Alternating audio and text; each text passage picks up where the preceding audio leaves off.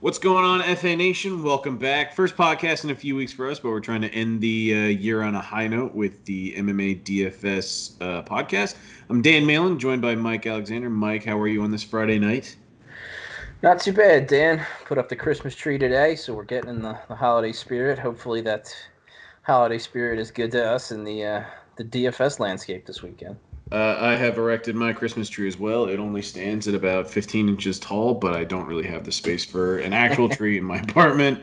Um, but let's just dive right into the slate. We won't waste any time. Uh, main event for this fight night card is Marvin Vettori, 8,200 versus Jack Hermansson at 8,000. It's a middleweight bout. Five rounds. Vettori enters as the minus 140 favorite. He's uh, riding a three fight win streak since his loss to Israel Adesanya uh, about two and a half years ago. Um, after a pair of wins by decision, he scored a first round submission over Karl Roberson back in June. Hermansson is going to carry a three and a half reach advantage.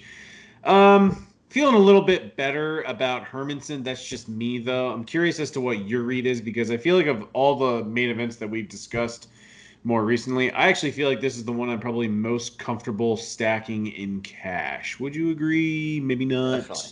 Cool definitely the most comfortable I've been in a while to stacking cash. Uh, I mean, there there are there are chances this gets finished kind of quick, as in any fist fight at a, at an you know an elite level, because both of these guys, you know, they're they're on the fringe of the top five of the division. You know, they're they're probably not true title contenders, but I wouldn't be surprised if either of these guys has a title shot in their future. Um, you know, as far as the fight breakdown, uh, Vettori, you know what he needs to do is is show that he's got the wrestling to keep things standing, and he probably has an edge in in the striking game over Hermansson. Hermansson's a he's got decent boxing. You mentioned the length. He's just not very fluid in most of his fights. You know, he's a little stiff. Uh, it's it's he's not a natural elite striker. He's he's got decent stuff. Like I said, he's not you know he's nothing to be ashamed of. But uh, a guy like Vettori, um, a little more fluid, a little more well-rounded in the striking, and probably a little more aggressive. So if if Hermansson can't get takedowns, then he's probably in trouble. Vettori, on the other hand, uh, you know, we saw in his fight with Roberson, that was a pretty back and forth affair for a bit. You know, despite Vettori dominating pretty pretty handedly. But there were still moments where like Roberson had his back for a second, and um, you know Vettori did a really nice job scrambling out of it. But there were there were times in there where it wasn't quite uh, you know um, a moment of comfort. Uh, he has been taken down before um, in the UFC. He's got he's got good takedown defense, uh, eighty percent, which is a very high mark. Uh, and even you know a guy like uh, he fought Cezar uh, three fights ago. Um, Vettori was the one who landed two takedowns and Ferreira none. Um, and you know, uh, Mutante is is one of the the better wrestlers in the division. So, um, you know, Vettori is a solid wrestler. He's he's pretty well rounded. He's also, you know, I think he takes his vitamins. Uh, putting it circumspectly, you know, putting that lightly he uh you know you see him on the scales he's a little bit uh emotional uh mm-hmm. extra emotional. You know pretty ripped dude has, has a, he's, he's got a uh, to do a lot of cutting to get to 185 so you know that's that's maybe a mark in his favor um as far as who's going to win the fight. But yeah you know I, I still think in in like the back of my head Hermansson, if he could get things tied up and and initiate the scrambles, get things to the mat. I don't think he's going to have an easy time of it, but I think he's tricky enough that if he can keep things getting, if he can keep getting things back to the mat, if he can keep getting the fight to the cage, he's going to find success at some point. He's going to find a submission or really ground and pound is is one of his trademarks. You know, if he gets on top of a guy, uh, he has has had a couple of remarkable ground and pound finishes. So uh, I'm gonna pick Hermansson, and part of that is backed because I, I think Vettori is going to be slightly more popular on on DraftKings. Uh, so I, I like the leverage a little bit there in, in a really close fight. I agree. and I do like. I I think that Hermansson his he's got a probably better shot at winning by submission inside the distance than I think Vettori does of winning by knockout. You know, not that Vettori isn't a dangerous dude, but um, you know, most of his fights do go to a decision. Uh, the Roberson fight, notwithstanding, that was a lot of bad blood built up there, and, and you know, uh, those dudes really wanted to have it out in the cage. So I, I think, I, you know, I, I like you said, if it goes five rounds, it's it's a must stack in yeah. cash because there will be takedowns, there will be striking. Uh, you know, neither guy's hyperactive, but both are pretty active. So um, I, I, like it as a cash stack too. Love it. Stacking in cash, people. Next fight on the card, the co-main. We got a light heavyweight bout uh, between Jamal Hill, 8,400 versus Ovince St. Preux. 7,800. Hill is coming in as a minus 165 favorite. He's looking to crack the top 15 at light heavyweight. He's 8 0 in his professional career. He's coming off a dominant performance over Klidson Abreu back in May. Uh, he'll be an inch taller than OSP, but OSP will make it up with a one inch reach advantage. Um, he's a little bit long in the tooth, but I absolutely don't really want to count this guy out. Uh, he scored a pretty impressive second round second round win over Alonzo Menifield back in September. Uh, age is just a number for him. And honestly, with a lot of these, I feel like in the last few months, with a lot of these older fighters, we've actually seen some impressive performances. So it's like I, I don't really want to discount someone strictly just because of their age. However, I may land on more exposure to Jamal Hill strictly because I do like the price tag. Uh, what's your read on this one? Right, light heavyweight and heavyweight are the two divisions you can kind of survive in, eh, despite getting older the one thing that does worry me a little bit is OSP missed weight. I think for the first time ever here, he came in two and a half pounds over. Right, he's technically a pound and a half over the one pound uh, grace, but. And don't we typically just want guys to either just mail it in and miss weight by like five or six pounds rather than just get close enough and miss it? That's generally my thinking, but it's so like usually it's it's a 50-50 split when a guy misses weight and there's no rhyme or reason to when somebody looks good or they way over are they right there? You know, generally, I feel like if you miss by a pound, it's like, man, you were you were killing yourself to get there, and you just didn't. Uh, so you you got uh, all the detriments of a weight cut and and the the fine. You have to for, forfeit your purse. You know, your twenty or thirty percent fine. Um, but yeah, you know, OSP has shown uh, against Alonzo Menifield. You know, Menifield just chased him around the cage for too long, and and OSP cracked him with a really clean counter hook. Mikhail Oleksiejczuk, uh, you know, he had OSP in some hairy spots in the first round, but you know, OSP came out and, and locked in that Von Flue choke. Uh, that is his signature signature submission. Um, you know, he beat Tyson Pedro, he beat Corey Anderson. You know, these are his most recent wins. So he's he's got tricks up his sleeve. You know, he's he's not washed. But then you know he's losing uh, to Ben Rothwell in a pretty close decision. Nikita Krylov submitted him. But the one that I really think is most relevant is Dominick Reyes just smoked him from bell to bell. Uh, it was the fight should have been stopped. I think. You know, uh, Reyes was a little bit raw still. I, I don't think. I don't think he he was, you know, angling for the finish the way he should have. I think he was comfortable and just let the fight end. It was there was some controversy, like was it a did the fight get the final bell or did he knock Reyes out because he did knock him down, but uh, it was technically a decision win. I think Hill's got a lot of that in him. You know, he's he's got the the size, the same length, the same height for the most part as OSP, which is usually a, a an advantage OSP enjoys. Um, we do have some questions. If somebody can wrestle Hill, are, are they going to have success? Because uh, in Hill's UFC debut, Darko Stosic did take him down, um, and you know tired him out. Uh, he landed six takedowns. Hill got right up from most of it, or, or was you know in, in a safe spot during all of it. Never really in danger, but you know you could see it wore him down. So OSP can grapple a bit if he does go to that. He's got the dangerous submissions. It's not it's not a layup here uh, for for Jamal for Jamal Hill, but I think he is he's one of the next comings in the division. Nobody wants to fight this dude. When he was in you know the the lower circuits. He, you know, he's three and zero oh and four and zero. Oh. nobody wanted to fight the dude. And he's only three and zero and four and zero. Like he hasn't fought anybody yet, but people saw it. They saw the athleticism, they saw the power, they saw the reach, the the dynamic striking, and they were just like, pass. Uh, don't don't don't send that contract my way. I'll I'll fight somebody else. It gets uh, a contender series fight, wins it pretty easily. Nobody wants to take his UFC debut. Darko Stosic, who uh, got a rock for a head, is the only dude who steps to the plate. Um, and eight great punishments, some really nasty knees. Amazing that he survived it. Tells me about his toughness. And then Klidson Abreu, his next fight, again, another dude that takes fights nobody wants. And now he's to OSP, who's like the final boss of fights, guy who takes fights nobody wants. It's like, you know, you look at Oleksiejczuk, Reyes, the guys that OSP signs on to fight.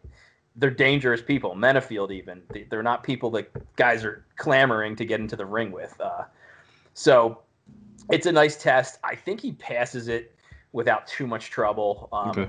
But you know, if you're going to build five lineups, you probably want to throw o- OSP into into one of them.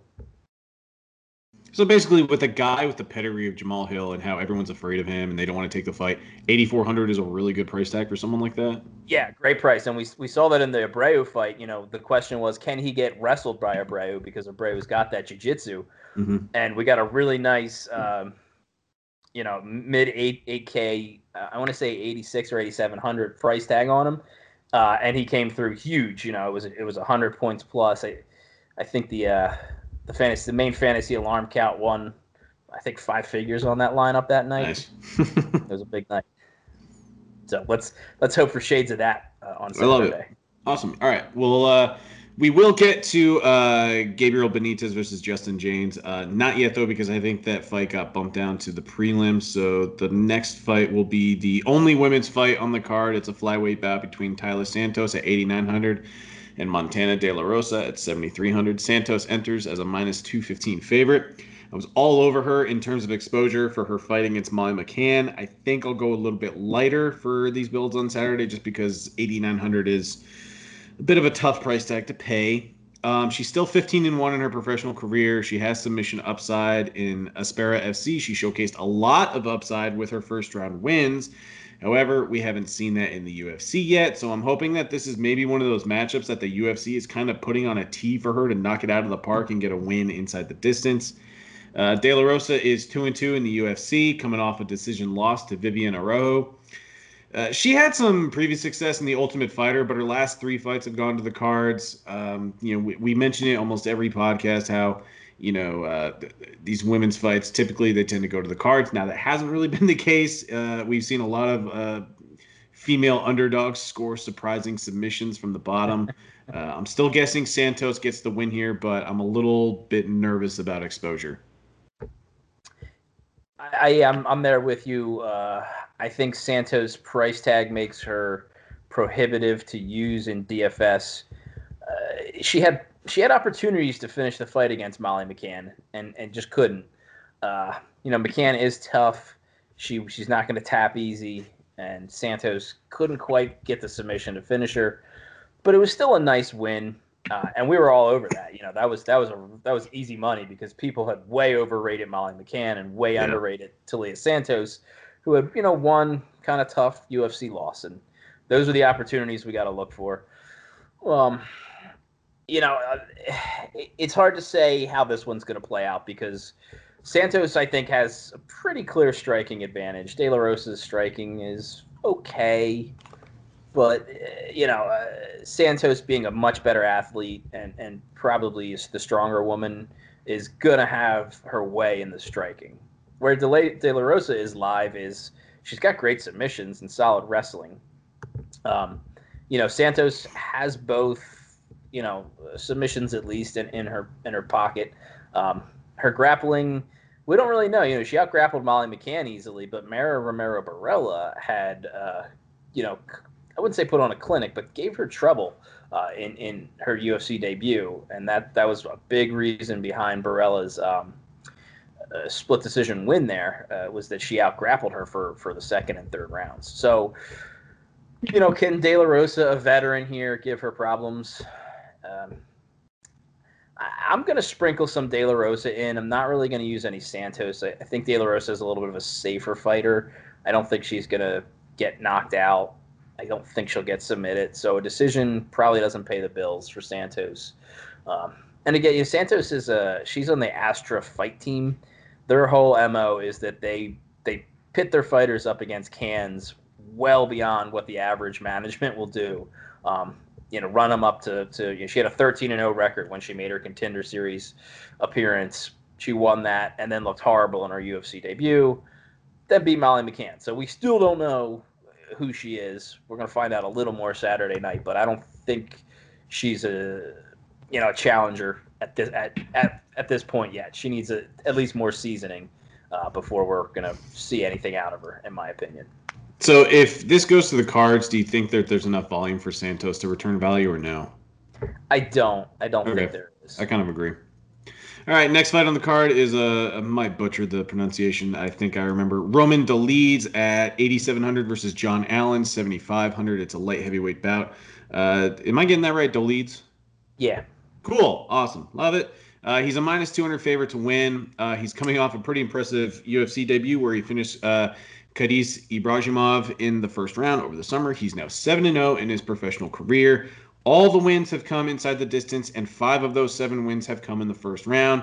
John Allen comes in as an okay underdog. He scored a few wins inside the distance, but he's prone to getting submiss- submitted, as we've seen in his last three losses as a professional.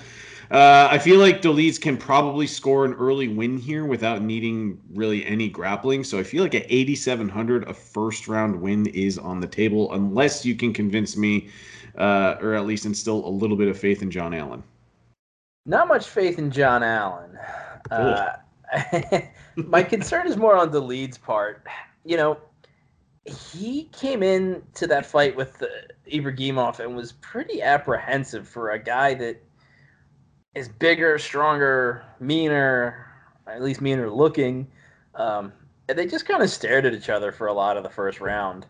Uh, and then, you know, Dolidze threw a kick, and Ibragimov was either ducking for a takedown or, or maybe a, a, a punch to the body and just, you know, went into the knee of the kick and got flattened. So it wasn't a fluke knockout, but like it wasn't some clean piece of striking that Dolidze was just you know hands and, and feet above. Uh, yeah, I, I think I remember this one too because his his highlight reel from other promotions was pretty dominant and just very clean wins, and I and I think you're hitting the nail on the head. How this was, it wasn't necessarily a. Yeah, right. Yeah, you're right. So like John Allen, not high level, but like I could see him having the best striking that that Dolidze has faced I mean, I, I, would expect him to have the best striking that Dolidze has faced. Probably the the toughest, you know, opponent, like a guy that's got actual wins uh, that that are somewhat um, reasonable. So I think it, it all depends on, you know, does if, if Allen pushes the, the, the, pace a little bit, then yeah, I'm probably more interested in Dolidze. Um, but yeah, it's a big price tag, so I also think like people are going to look at it and say, oh, you know, the first round knockout is is in play there for the leads. I'm going to use him. Maybe he wins it in the third round by submission. That's not great if it's not a, a high paced fight. Um, right. You know, second round, hit or miss. Uh, again, if he fights at the pace he did against Ibragimov, you know, uh, it's it's probably 80 some points, and that's not going to be enough to, to get you home in a, in a GPP. So I'm going to use him, but I, I've got some skepticism. Love it. All right, next fight. I'm definitely going to mispronounce this one. Movsar Evloev, 9,300 versus Nate Landwehr. Uh, 6,900 nice for a featherweight bout. Evloev is a minus 630 favorite. Uh, I'm pretty confident he uh, probably gets the win. He's 3 0 in the UFC, but all three wins have come via decision, so that has me a little bit apprehensive for DFS. Um, I was heavy on Evloev uh, in July against Mike Grundy. I remember we kind of previewed the fight. You really talked me on to him. Haven't seen the submissions or finishes from that we typically like to see from a Russian fighter. Uh, even with his takedowns, he still hasn't hit 90 points on DraftKings in his three fights. And I know we don't have. I don't know. We don't really put Nate Landwehr on a pedestal, rightfully so. However, in his last fight against Darren Elkins, he basically turned Elkin's face into a Picasso painting. it was ugly for Darren Elkins, and, and Elkins is a guy that is pretty fun to target in DFS, and I think we were pretty light on Landwehr. However, very impressive showing from Landwehr. I think it was a win via decision. Had the volume, um, and he just looked like a real tough SOB. Uh, really weird haircut. Feel like he should just shave his head. It would be a better look for him. Uh, I don't want to sleep on Landwehr because I just feel like 6,900 is a really good price tag for a guy who could hang around in this fight. But I do acknowledge that if uh, Evloev can get this to the ground, it really sucks for Landwehr's upside. Uh, you speak for yourself, Dan, about putting uh, Nate Landwehr on a pedestal. Uh, I absolutely will put him on a pedestal. Oh, okay. the, the man's a wild man. He's he's all entertainment. Uh, but yeah, in this fight, it's it's an uphill climb for him. Evloev, it's it's he's got that Russian efficiency, which is another way of saying doesn't take risks and fights kind of boring. It works, you know. It's it's great at winning fights. His his takedowns are efficient. Mm-hmm. They are uh, methodical. He's not a chain wrestler though. He's not going to take a guy down, um, and if he starts getting up, grab his back and take him down again. He, you know, he's he's going to be measured, um, and you know it, it, works for winning fights, but uh, not not for DFS. For Does Landwehr have good takedown defense? It's hard to say. Like Herbert Burns just KO'd him, right? Yeah, he KO'd him. He did. He did I think knee the, from the clinch is what it's on. Uh, he him, and it was off of a. Uh, I think he took him down really easily, and it was like that didn't seem great. And then Landwehr did pop up, and then he got kneed. Um, the other thing is Landwehr made a career uh, of fighting Russian dudes uh, in M1 mm-hmm. and just chewing them up. Like he was like, just throw anybody whose name ends in an OV or an EV or an IK, and they're my dude. And, and you know, uh, I, I don't. In his in his latest M1 run, he didn't lose a single fight. So, um, you know, it's Evloev fought some dudes on the regional scene that were solid, but his UFC competition has been pretty, you know, pretty mediocre. Grundy, you know, he's okay. Enrique Barzola, he's okay.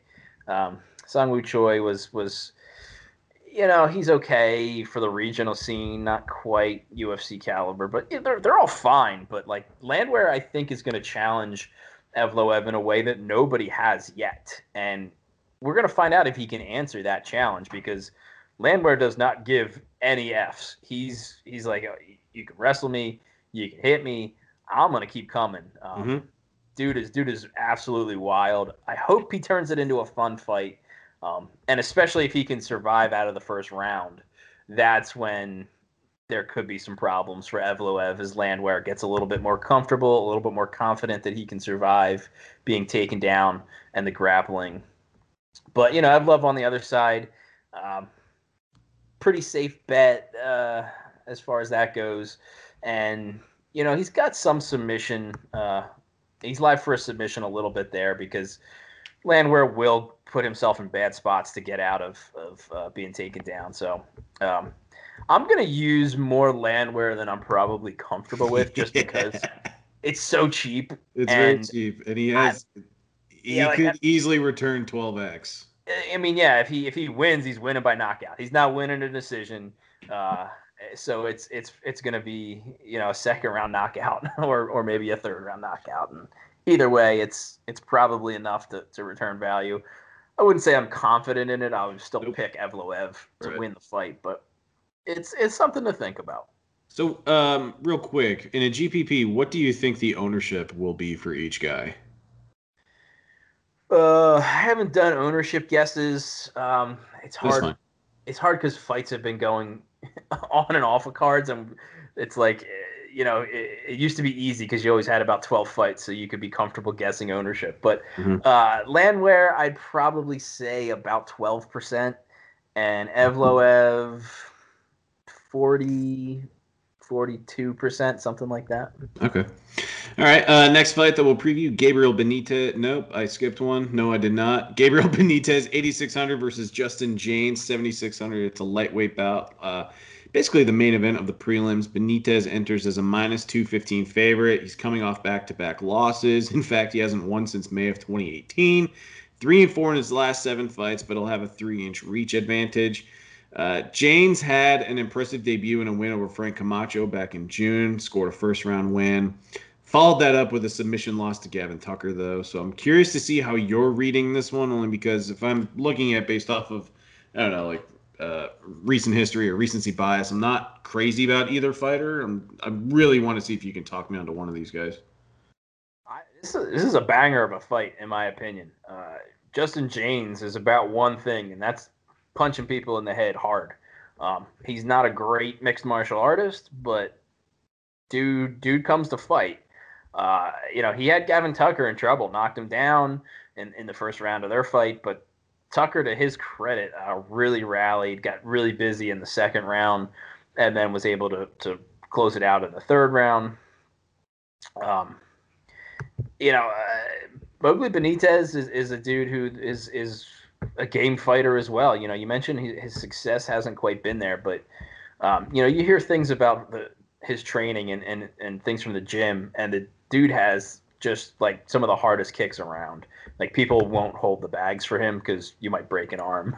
Um, so, uh, you, you, know, he's he's live for a knockout in any fight he's in.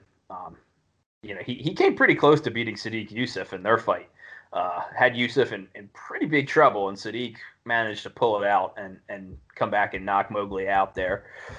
Uh, so I think I think I'm actually leaning Jaynes' way because we've seen Benitez be he's been cracked in, in a good amount of his recent fights. You know, had moments there where he's been in trouble uh, after absorbing a punch. Um, but I don't think this one's seeing the scorecards. I, I think this one's going to end inside the distance. These guys are both of the same mindset that uh, they, they want to get after it. They want to put the other person out. I'm leaning Jaynes' way from from what we've seen inside the octagon. He's an opportunist, and I think he's going to find a way to get it done. Love it. All right. Next fight is Louis Smolka, 8,300 versus Jose Quinones, 7,900. We got a bantamweight bout. Smolka enters as a minus 135 favorite. Seems like a really good GPP fight to target. Uh, Smolka's last four fights have ended inside the distance. Uh, three of those fights have ended in round one now. These aren't necessarily wins. I'm just saying that either he is scoring an early win or his opponent is. Um, he's flashed 100 plus point upside, as has Quinones, so it's definitely going to be a good fight to get right in GPPs. Although, as of late, uh, Quinones has won most of his fights uh, by decision. Um, feel like I'm going to have a little bit more exposure to Smolka. Really interested in how you're reading this one. Yeah, I'm not that interested in Smolka, to be honest. Really? Yeah, his wins have come against really low level folks. Um, you know, he, he washed out of the UFC, had to go down to lower promotions, string some wins together. He submitted Su Mudaerji, who we just saw um, mm-hmm. have a pretty good performance, but Mudaerji's all about the striking. If he loses, it's by submission, and Smolka's got that. He is live for a submission here, but like then, and you know, he he lost to Matt Schnell, he beat Ryan McDonald, he lost to Casey Kenny pretty quickly. So if you're not bottom of the barrel, I don't think Smoke is going to beat you. Quinones, he's a definite journeyman, but he's he's solid all around. Like he's got good wrestling, good takedown defense. He's good at you know kind of using his range. Um, he got smoked by Sean O'Malley, but you know everybody besides Mar- Marlon Vera got smoked by Sean O'Malley. Yeah. Um, unfortunately. Yeah. So you know. Uh, and, and even beat Carlos Huachin, who's who was an a, uh, up and coming Latin prospect. So I think I think he's the right bet. The only problem is his style is more of a decision win style.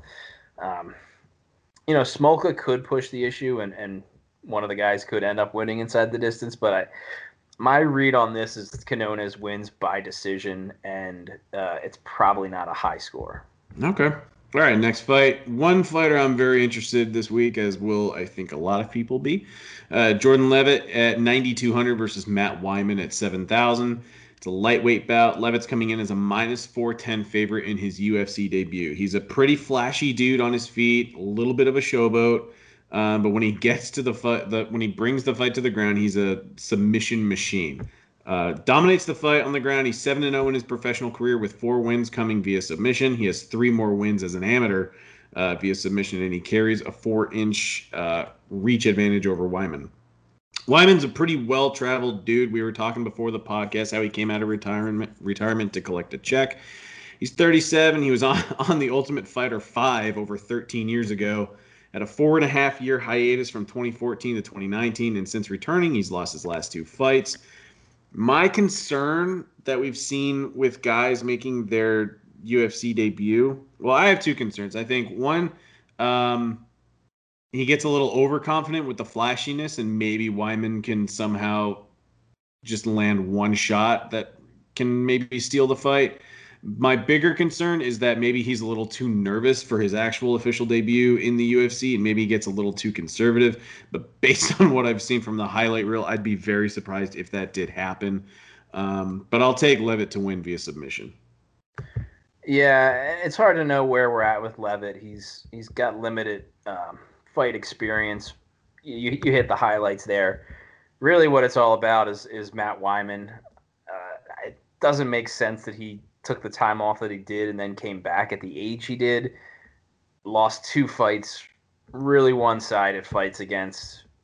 You know, Joe Solecki's a decent fighter, but Luis Pena, we've seen, uh, is is not great. Um, you know, other than being enormous for the division, that's his, his only calling card.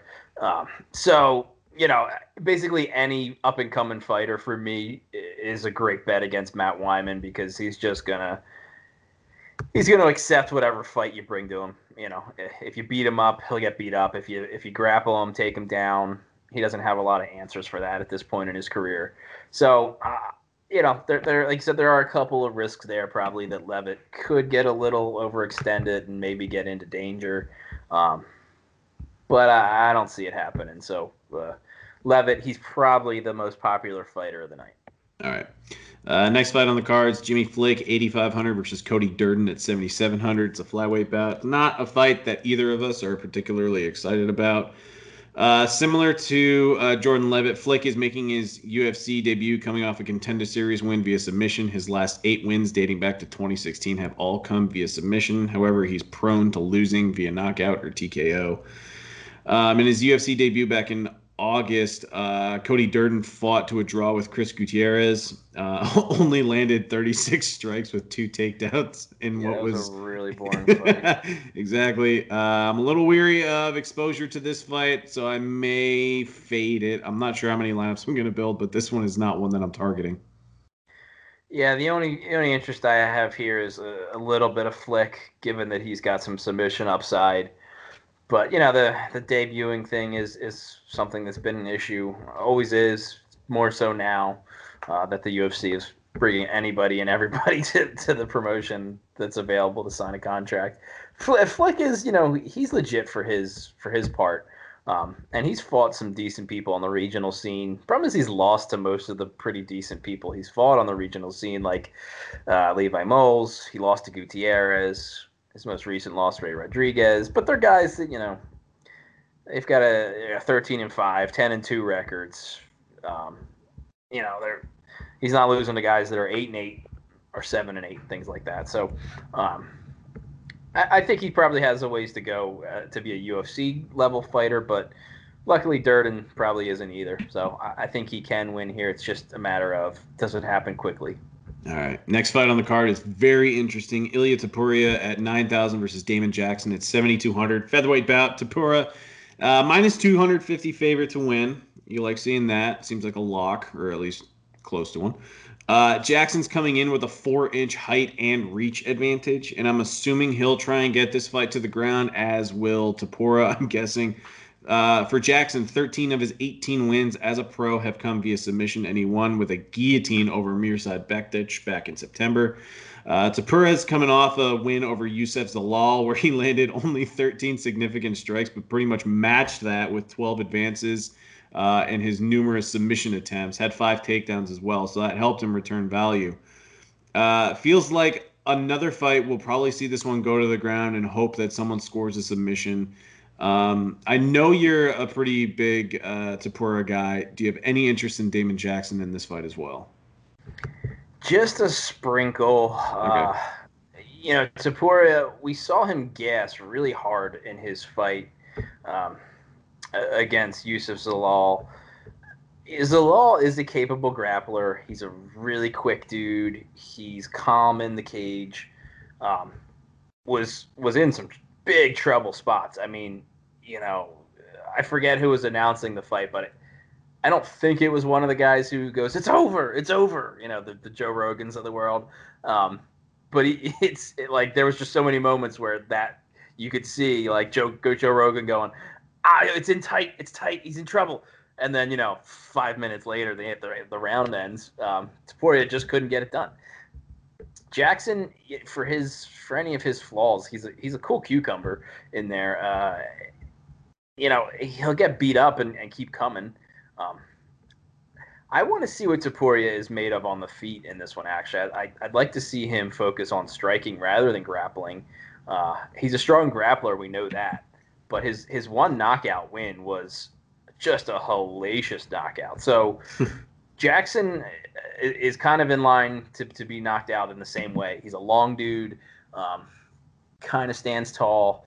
Uh, is you know more compact and and wings some power. So I'd like to see him before he goes to any grappling try to get it going on the feet and and look for that knockout. And I, I think it's definitely live. If not, Ooh. you know, it's it's not um, it'd be tough to submit Jackson, but it's not impossible. You know, uh, Topuria's got a really strong grip, um, okay. and, and, he's very aggressive. You know, mo- most people are scared to go for a lot of submissions at this level because it puts you in a bad spot if you don't finish the submission. You know, all of a sudden now you're on bottom and somebody's elbow elbowing you in the head.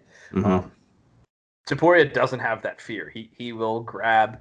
Um, a guillotine, an anaconda, you know, lot, lots of front headlock chokes that can wind up leaving you in a vulnerable spot. Doesn't have that fear, uh, at least not from from what we've seen so far. So, okay. Topuria, maybe, you know, if you're building ten lineups, you might want a, a Damon Jackson share. All right. Good stuff. And we'll move on to the opening fight on the card. It's the only heavyweight bout on the card, I believe. I'm pretty sure I'm right. Uh, Gian Villante at 8,800 versus Jake Collier at 7,400. Villante's a minus 190 favorite to win. Um, well, we have plenty of fights on the card that'll go to the ground. I'm pretty sure this one stays vertical. Uh, both guys come in with more losses than wins in their last handful of fights, so each guy is pretty desperate for a win. I really want to get exposure to Collier, but he looked like absolute crap in his last fight. Used to be a pretty lean and cut dude, but he really packed on the pounds to get up in heavyweight. Um, man, he, he just got his ass kicked in 45 seconds by Tom Aspinall. Uh, on the other side, I do like Villante. He's coming off a loss, but he did have Maurice Greene in a pretty dangerous spot in their last fight where he was laying some pretty heavy ground and pound on him. Uh, Greene did score a submission from the bottom in round three. Nervous about playing either, but with heavy heavyweights, you know, we typically do see some, you know, heavy hitters. These guys will gas, which sucks. Um, but I do think I like Villante uh, for a first or second round KO. Yeah, it's don't let the anybody tell you that the UFC matchmakers don't have a sense of humor. These these guys both, um, you know, moved up to heavyweight and and looked really bad, uh, really out of yeah. shape. So the UFC decided to pair him up. Um, I, I, get I get a pretty big kick out of that. Uh, you know, they they need fights, so it's not like we can complain about having a fight on the card. It's you got to take what you can get at the moment. It's just stunning because like if you look at Jake Collier, like when he was a lighter weight, he was a lean cut yeah, dude. Yeah. Uh, and it looked like his cardio was holding up perfectly fine. And now, and against Aspinall, he just looked so doughy and out of shape. Yeah, I mean, you know, when you're a guy that makes 205, you walk around about 235, 240. Um, it's a common transition you see as guys get older. They just stop wanting to cut a, a ton of weight, and they'll they'll fight it at heavyweight, especially when you can get a guy that's also a natural light heavyweight to, to fight you without having to cut weight, uh, like like happened here. But um, you know, he looked a little bit better this weigh-in. Uh, he still came in at 264 and a half. The limit is 265. That tells you he probably had to cut a little bit of weight. Yeah. Um, still didn't look like he was in great shape, but like last weigh in, it was he didn't take his shirt off. Like that's he, he I think he rolled off the couch for, to take that fight against Aspinall. um, but you know, I, I get the sense that maybe he trained a little bit more. He probably got you know he got paid for that fight for sure, the the UFC rate, and and probably had a little money for training, a little money to live on. Um, yeah, he gets a win here. He's getting another UFC fight.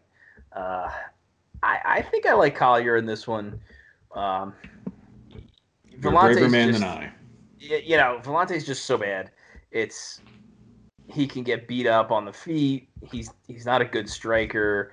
He's easy to, you know, to outfox. Um, he's not great on the ground. Like he's he's a decent athlete for for even somebody who's out of shape because he was a former um, collegiate football player, and he still carries that athleticism. But um, I don't know. I just think Villante finds a way to lose this, like he like he did in his last fight. you know, Collier. There, there aren't that many dogs to be all about on on this card. So if Collier wins as a dog, uh, that's that's probably something you need. Okay. All right. I'll think about that one. Uh, all right. We'll wrap it up with the uh, usual questions. Uh, favorite cash plays? I know we did talk about stacking the main event.